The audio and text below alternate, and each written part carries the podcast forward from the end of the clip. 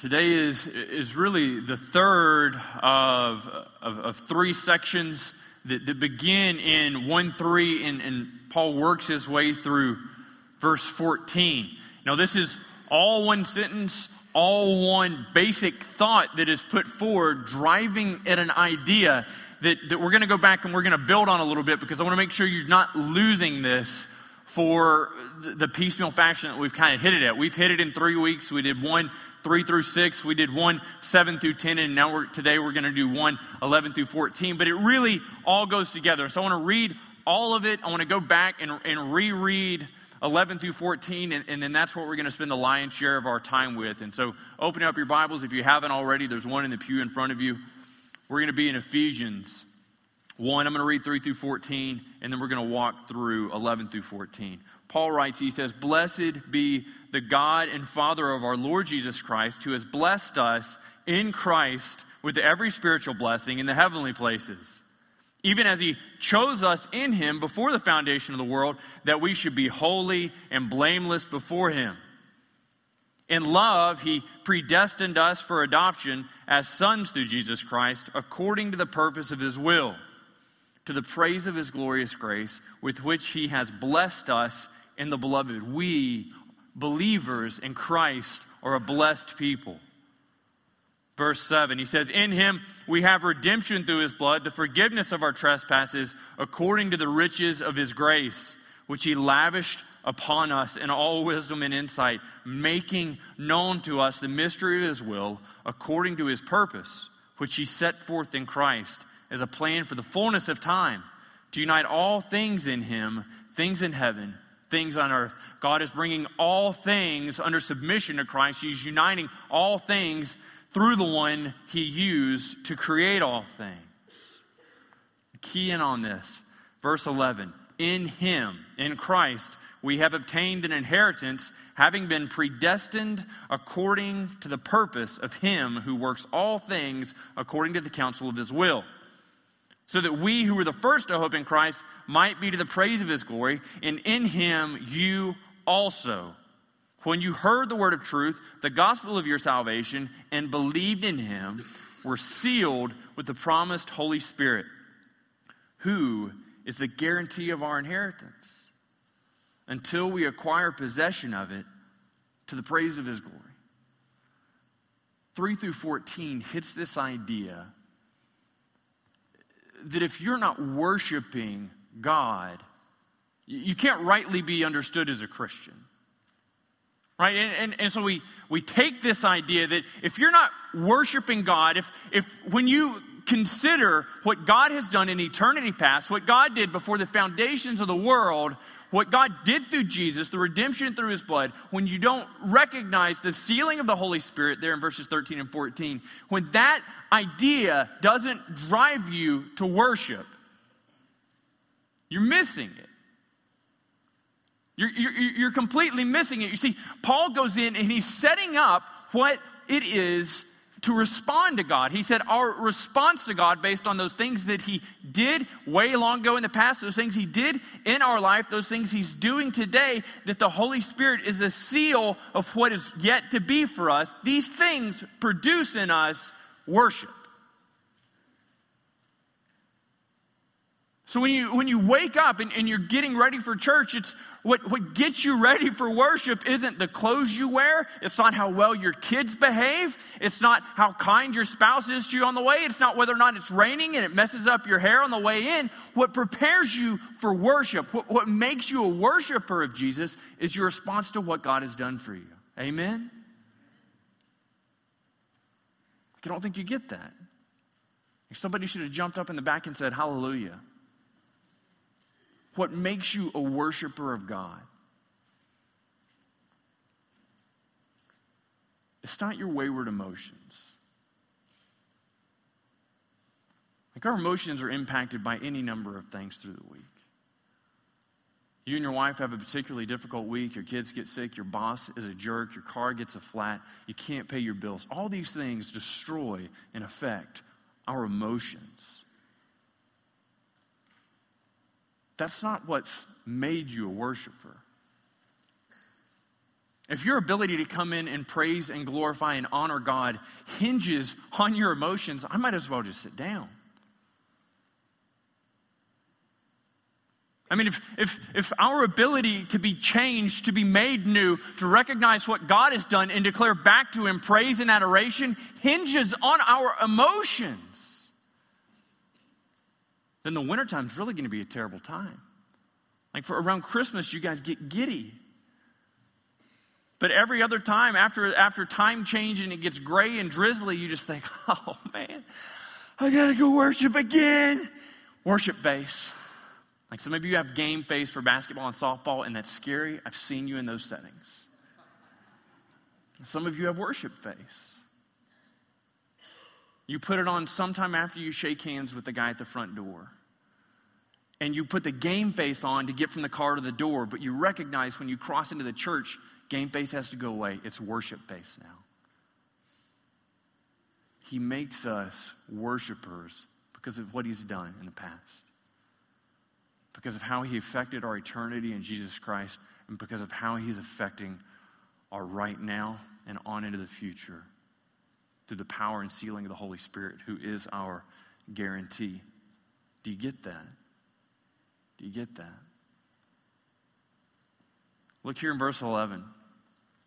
Continuing on this idea that all these things are found in Jesus, that all these things are found in, in who he is and how we are to understand our incorporation with him. It says in verse 11, In him we have ha- obtained an inheritance. Now, an interesting thing happens, and I want you to, to cue in on this and, and know this before we go in so you don't think it's this bait and switch.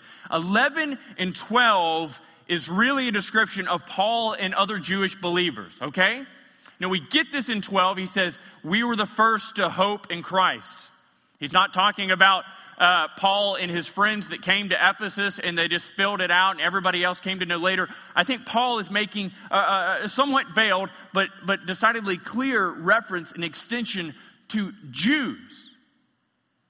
Right? This is kind of what Paul's talking about in Romans. It is the gospel is the power of God to salvation for all who believe, to the who first. It rhymes with who. Yeah, you got that? It took me a lot of work in the study to figure out what rhymed with Jew. You would think it would have been who. I, I was working with whom, and that threw me off.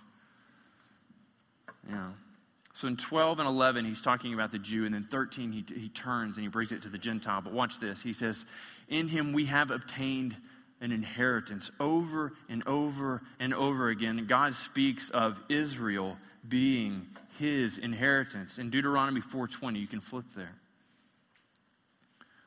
In Deuteronomy 4:20 it says, "But the Lord has taken you and brought you out of the iron furnace, out of Egypt." God found his people in slavery. He brought them out. I mean, he he, he went through these incredible things to bring them out. He split the waters. He raised up a stuttering, stammering leader, and he led this people out. He brought them out of slavery, out of bondage, and he delivered them to freedom and ultimately to the promised land. He said, Out of the iron furnace, out of Egypt, I brought you to be a people of his own inheritance. And he says, As you are to this day. As you are to this day. So Paul writes and he says, Look, in Christ, they have obtained an inheritance. In Christ, they've, they've obtained an inheritance. And he says, Look at this. This is how it came to be, having been predestined according to the purpose of him who works all things to the counsel of his will. Having been predestined, this is something very similar he said to everyone in verses 4 and 5. Look at verse 4 and 5 in chapter 1. He says, Even as he chose us in him, he chose all who would believe in Christ before the foundation of the world that we should be holy and blameless before him. In love, verse 5, he predestined us for adoption as sons through Jesus Christ according to the purpose of his will. God is setting and establishing all these things. But look here, he says he predestined them according to the purpose of, of him who does something amazing.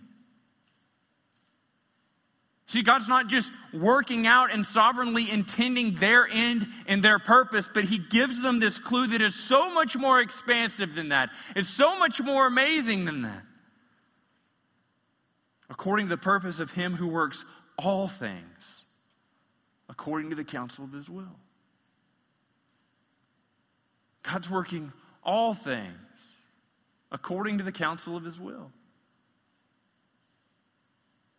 There's so many things that we're tempted to seek to divorce in our Christian lives.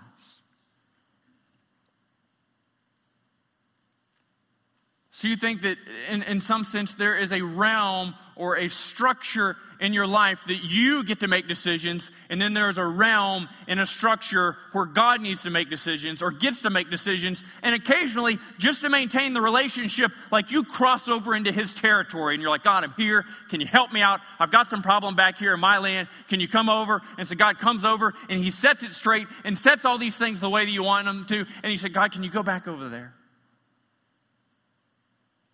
Can you just go back over there? Because I'm not, I'm not fully comfortable in you having say, and you having sway, and you guiding and directing, and you laying these things out in my territory, in my area, in my, my workspace. You understand, I've got a cubicle. It's small, but it's mine. This is my stapler, not somebody else's. My name is on it. God, leave it alone.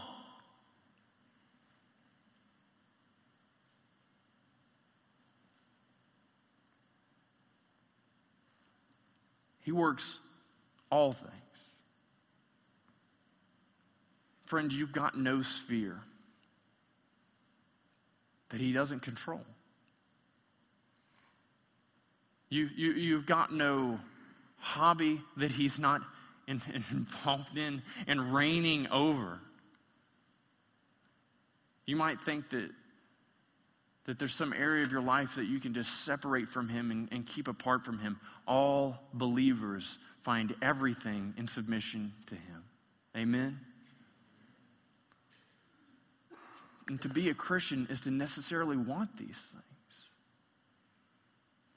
This is why we find guilt and, and, and, and, and wranglings in our convictions and struggling through things when we seek to have areas of our life that aren't affected by the gospel.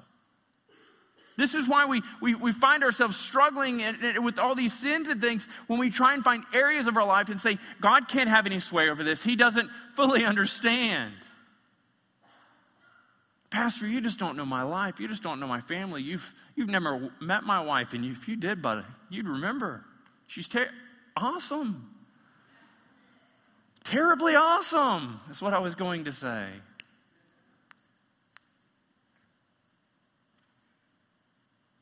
There's no area of your life that is off limits to him. He's superintending, guiding, and directing all things according to the counsel of his will, which gives us an indication that it's perfect. The counsel of God's will is not errant. The counsel of God's will is not specious. The counsel of God's will, it, it, it doesn't fall short. It's perfect in all these things as it is working them out perfectly. How do you respond to that? It's a pretty good indication as you look back at your week, as you look at those things upcoming. What are those things that you're actively bringing before the throne of God? And what are those things you're just struggling with and trying to figure out? And, and you don't really reach out and pray outside of this. God, would you help me in this? You don't really reach out and pray until you come to the point where you absolutely recognize you're a complete failure and you're destroying everything and everybody around you. As Christians, as those who are in Christ, who have redemption in Christ, we have this tremendous resource in Christ, in God, through the power of the Holy Spirit. What is it about us that, that makes us want to pull ourselves up by our bootstraps and just struggle and, and strain and groan and do things on our own? Is it, is it uh, uh, Americanism? Is this something that, that I'm the only one that's struggling with here? I see Frank in the back. He's like, that's right. Look what Paul says here. Paul says all these things have been predestined, they've been set. God's doing all these things through the purpose that He's using to work all things out. Paul gets into verse 12. He says, So that we who are the first to hope in Christ might be to the praise of His glory. Paul looks at the, at the plan and the purposes of God, and he said, All these things should resound in praise and adoration to God. Paul looks at, at God calling Abraham in Genesis 12, who he blessed him so that he might go be a blessing to others. He looks at all of these things. He says, All of our actions in response to God's choosing, calling, electing, establishing, all of these things should praise and glorify God. All of our responses should bring praise back to God. We should be worshiping God in all things because nothing is off limits. Because He's establishing, setting, moving all things according to His perfect will. Paul gets into verse 12, he says, So that we are the first to hope in Christ.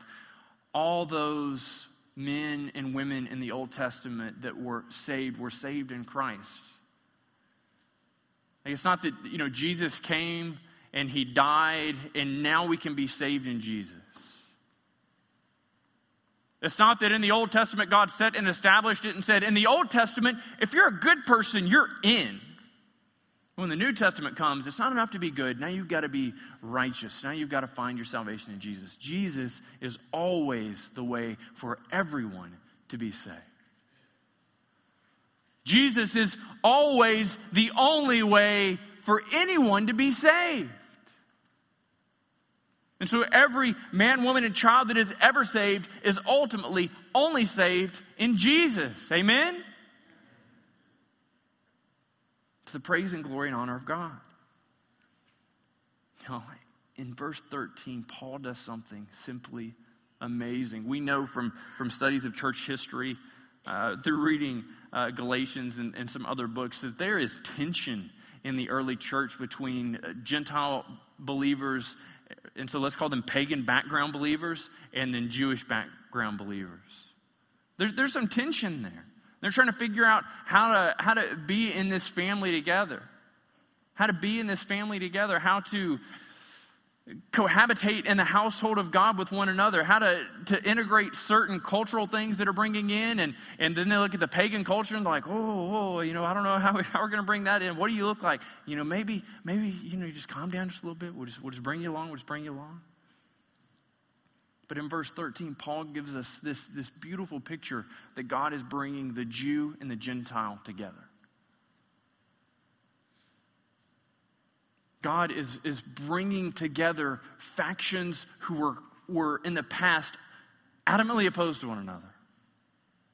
The Roman looked down on the Jew. The Jew thought the Roman was unclean, impure.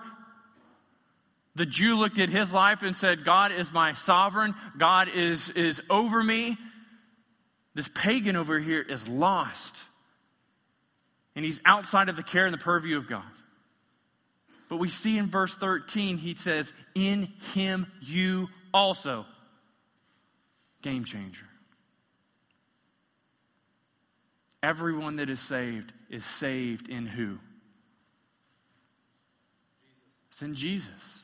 Everyone that is saved everywhere is saved in Jesus. God moves to save Israel, He brings them in. God moves to save the Gentile world. He moves to save you and I. He saves us in Jesus. He's bringing together these disparate, warring factions. He's bringing together the people that typically really just don't care very much for one another. And they find unity and compassion and restoration and reconciliation in Jesus. In Him, you also. Paul isn't offering a caveat. He's not offering an aside. He's not saying, in you, kind of like us, in you, you know, sort of like us, but just not as good. Like, I remember what it is to be a little brother. At, at Christmas, my brother got a, a CD player when I was younger, and it, it, this is when everybody had tape decks and CD players just came out, so this is really cool. You, you, can go back there with me. Some of you are like, I remember when I got my first eight track player, I remember I got my first radio, you know, whatever and you're cranking that radio and you're getting those tunes. Anyway, I got a CD player. This is my story, not your story. And so this is a, at Christmas time. My parents said, "Do you want your big present now?" Like, has anybody ever answered no to that? You're like, "Big present? Away from me, trash." You want your big present now? I was like, "Absolutely."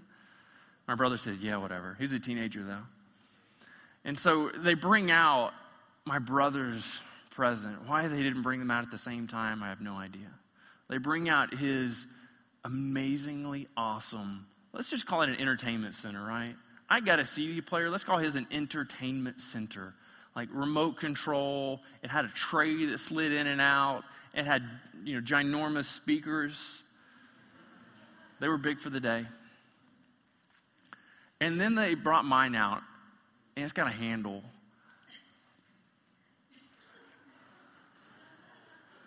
And so my dad's like, Here you go. I'm like, Awesome. It's compact. Look, mine's all in one. What about yours? He's like, I got a speaker there, I got a speaker there. I'm controlling it. I'm like, I'm controlling mine too. You got a tray, I've got a lid.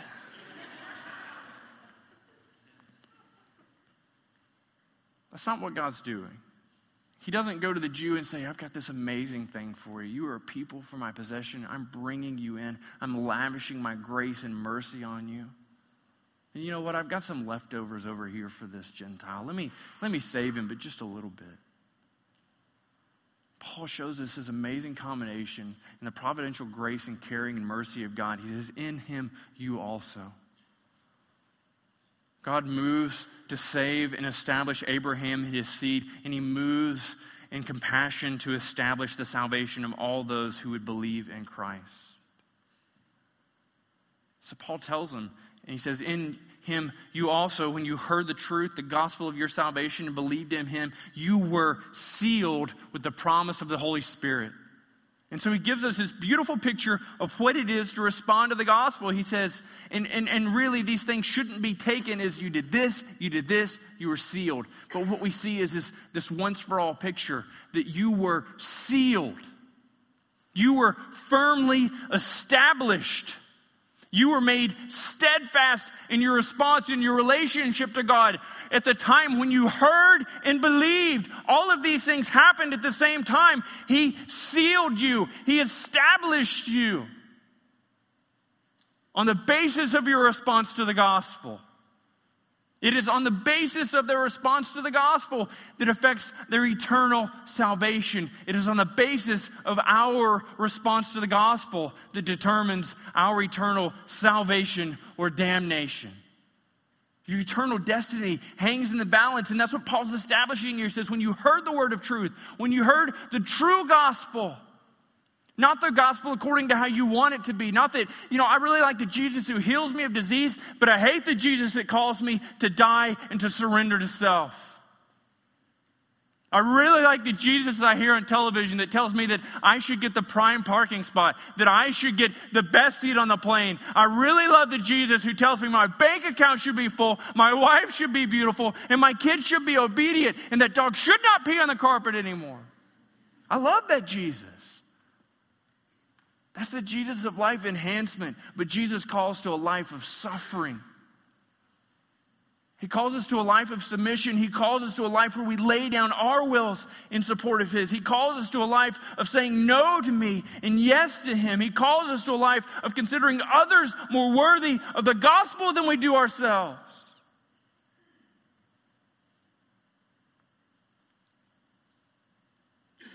We responded to the word of the truth. Paul tells us that it is the gospel of our salvation, this book. This collection of writings that God is, is working and providing and caring for and making sure that, that they stay perfect and whole. This is where our salvation stems from. It is the communication of God through the agency of man and he's upholding it and he's caring for it and he's bringing it to you. And you hear that. You hear and respond to the fact that you are lost in sin, but God loves you. He sent His Son for you. He visits salvation and brings it to you, and you respond. And what He says to them here is when you heard the word of truth, you believed the gospel of your salvation, you were saved. You believed in him, the one true king. And he said, when you did this, You were sealed with the promised Holy Spirit. Can I tell you, this idea of sealing is radically important for us to get. This idea of, of sealing is so incredibly important. We make so much of our vocal response to God. And, and so when you talk to people, and oftentimes when I meet with people that come in and want help from the church, what they want to talk about is their response to God, what, what they did. They said, Look, I walked an aisle, I, I said this prayer, I really remember it very clearly. But you start asking them, from what did God do for you? How did God affect your eternal destiny? How did God change things for you? And they get really foggy really fast. Everyone who believes is sealed by God. You don't seal yourself. You don't firmly establish yourself. You don't guarantee yourself. God is doing this for the believer. They were sealed with the promised Holy Spirit. This idea of, sealing in the first century, it was to do a number of things. One, it was, it was to keep people from stealing things. And so, if everybody is terrified of Ed, Ed's got this really big seal that looks a lot like his head because that rhymes with Ed. And so he takes and he puts this seal on his stuff, and we don't take it because we, oh, oh, oh man, you don't mess with Ed sandwich. That's a scary thing. And so the, the, strength of whether or not people will violate that seal is based on the strength of the one who set it and established it. Now, I know something about this seal. When I was in college, I shared a house with four other men. This is a bad idea. You should have conversations on the front end like, Do you bathe often? What are your night habits like? Do you have a job? How do you feel about paying rent? Like, these are all good conversations that no 19 year old has ever had with anyone anywhere. And so we had a, a, a roommate who shall go nameless because I've, I've been around the world. One of you is clearly related to him. I'm not saying that because you're bad people. I'm just saying that because the world is small.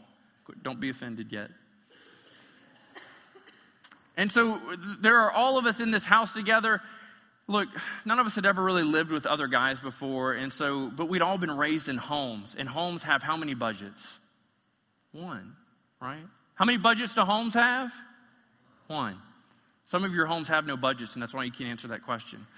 But and so homes have one budget, and so we said, look, we want to we want to be friends, we want to be brothers, we love each other in Jesus. Everything gets really spiritual until it comes to money, and then it gets really spiritual really fast, especially for those that don't want to contribute to the kitty, to the pool. And so we go out and we're buying groceries, and, and one of the roommates is like, oh man, let's buy the family size. I'm like, I don't really like that. He's like, but we're a family. I was like, oh man, I love you, brother. And so we're buying family size Kraft macaroni and cheese, which I don't like. We're buying family size this, family size that, and, and probably the second week we lived there, things are still great because we're not dealing with any issues. And I walk into the kitchen, and there's this huge bowl sitting in the sink of you know, Kraft, it's a family size, like the whole thing, noodles, like macaroni and cheese. It's the powdered type. And so it's just sitting there. And so I went to my roommate and I said, What's this? He said, Well, I really just wanted a small bowl. I said, But you cooked all of it. yeah, you know, you cooked all of it. You know, you know, put the rest away. I eat on it later. It's like, oh man, I don't eat leftovers. I was like, this family's in trouble.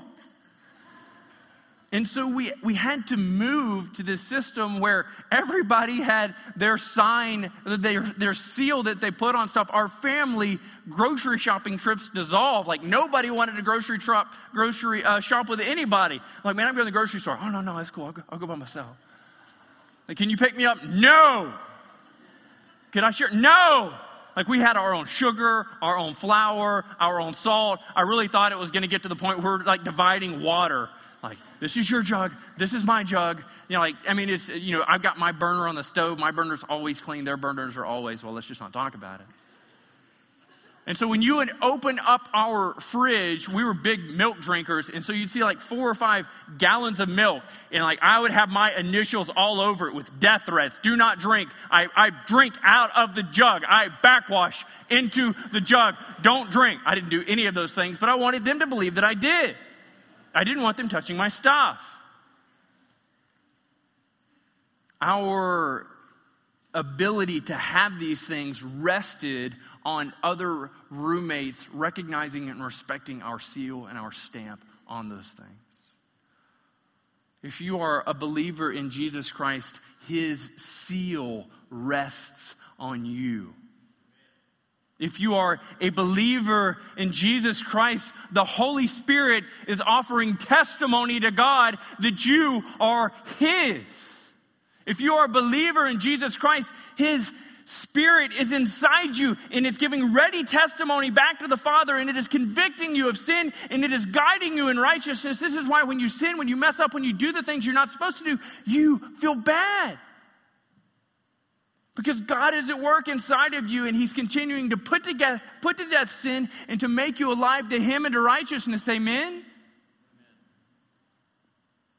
His seal is upon you. You didn't put it there. He sealed you with the Holy Spirit. And look at this it is the Holy Spirit, verse 14, who is the guarantee of our inheritance. It's not your ability to press on, to persevere, to do well, to be moral. It is God who sealed you with the Holy Spirit. It is God who gave you the Holy Spirit as a guarantee, a pledge, a payment, a down payment. He's the guarantee of our inheritance. We have not yet received our full inheritance. This life, praise God, is not all that there is. This existence, praise God, is not all that is coming to us. The Holy Spirit is abiding in us and testifying to God on the basis of our seal, on the basis of that guarantee, until when? We see that it is until we acquire possession of it to the praise and glory of God. To the praise and glory of God, the Holy Spirit is inside of us. He is testifying to whose, who we are belonging to. Do you recognize that? I'm deathly afraid that there are so many in our community, and, I, and I've met a number of them, that they think that the end of their life, this is what it's going to be like.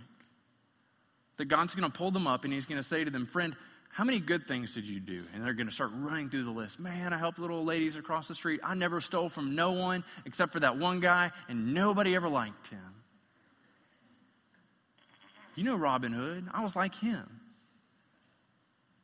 And they're going to run through all the list of things that, that, that they presume God will be uh, excited about, charitable, charitable to them on the basis of what they've done. They think, they presume that God is going to look at their moral good deeds and be blown away and say, Come on in.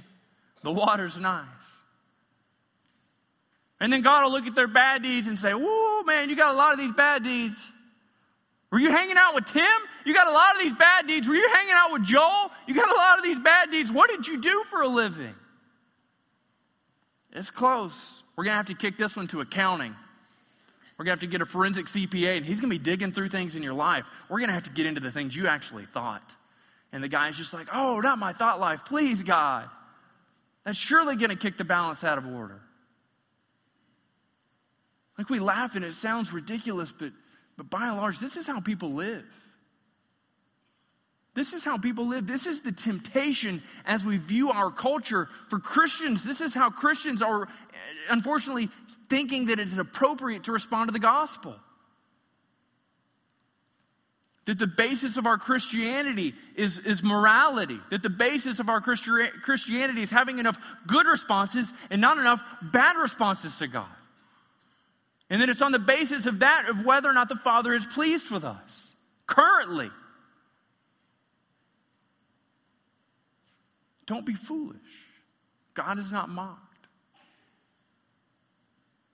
The only work of righteousness was afforded to us by Christ. The only thing worthy of salvation is ours because of Him. We read about it in Ephesians. In Him, verse 7, we have redemption, payment, release through His blood, the forgiveness of our trespasses. My immoral deeds far outweigh my moral deeds. Your immoral thoughts, your selfish thoughts, far outweigh your moral ones. And you think, oh, you don't know me. Unfortunately, I do. But do you know yourself? Do you know your heart?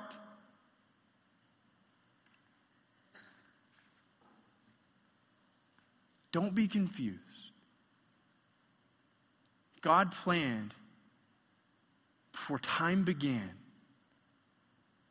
to save all people who would be saved through Christ.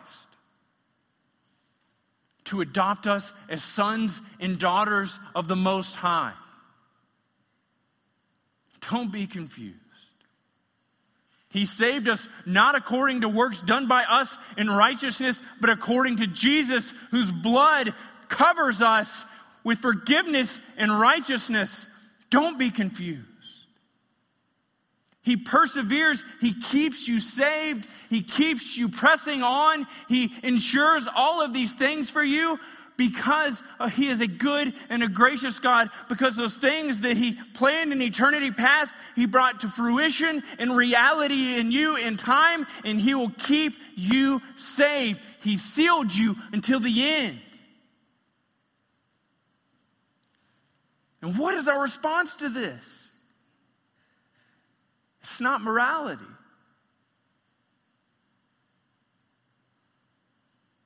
It's not that people in the community look at you and say, oh man, Ben is a Christian. I can just see it.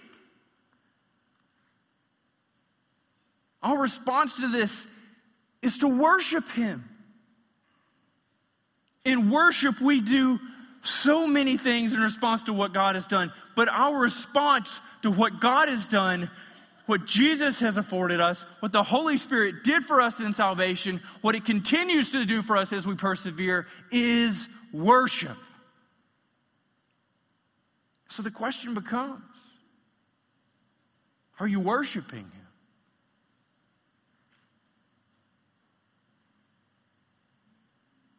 Are you worshiping Him? Is God praised and honored and glorified in you on the basis of what He has done for you? Are you worshiping Him? People should recognize every church in this community is being overrun with worshipers of Jesus Christ, worshipers of God through the power of the Holy Spirit. Are you worshiping Him?